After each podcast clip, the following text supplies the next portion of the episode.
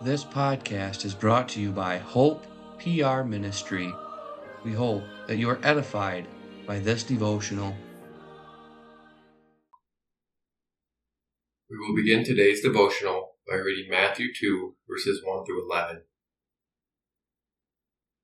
Now, when Jesus was born in Bethlehem of Judea in the days of Herod the king, behold, there came wise men from the east to Jerusalem, saying, Where is he that is born King of the Jews? For we have seen his star in the east and are come to worship him. When Herod the king had heard these things, he was troubled, and all Jerusalem with him. And when he had gathered all the chief priests and scribes of the people together, he demanded of them where the Christ should be born. And they said unto him, In Bethlehem of Judea, for thus it is written by the prophet, And thou, Bethlehem, in the land of Judah, art not the least among the princes of Judah. For out of thee shall come a governor that shall rule my people Israel. Then Herod, he had privily called the wise men, inquired of them diligently what time the star appeared. And he sent them to Bethlehem and said, Go and search diligently for the young child.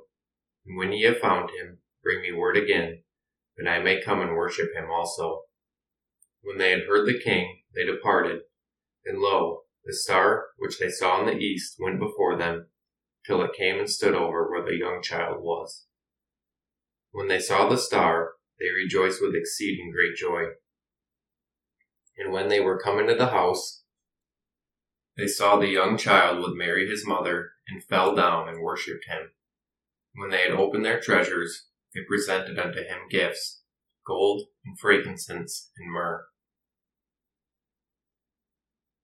Approximately two years after Christ's birth, another group came to worship him. These were Gentiles. These were the first fruits of the church of the new dispensation. They too had been watching. They saw the star, they left their homes, and they came and worshiped the Christ. The nation of Israel did not want a Savior, but God's people did. Lowly shepherds, aged saints, and Gentiles longed for their Savior with the faith of a little child.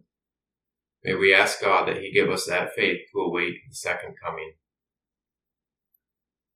The psalm choir will now close by singing Psalter number 131.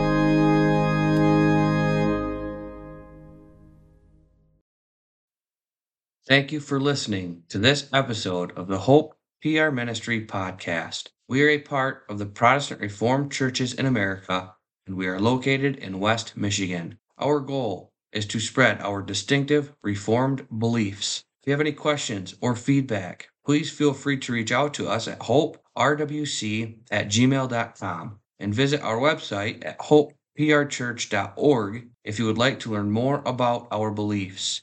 You can also worship with us every Sunday at 9 a.m. and 5 p.m.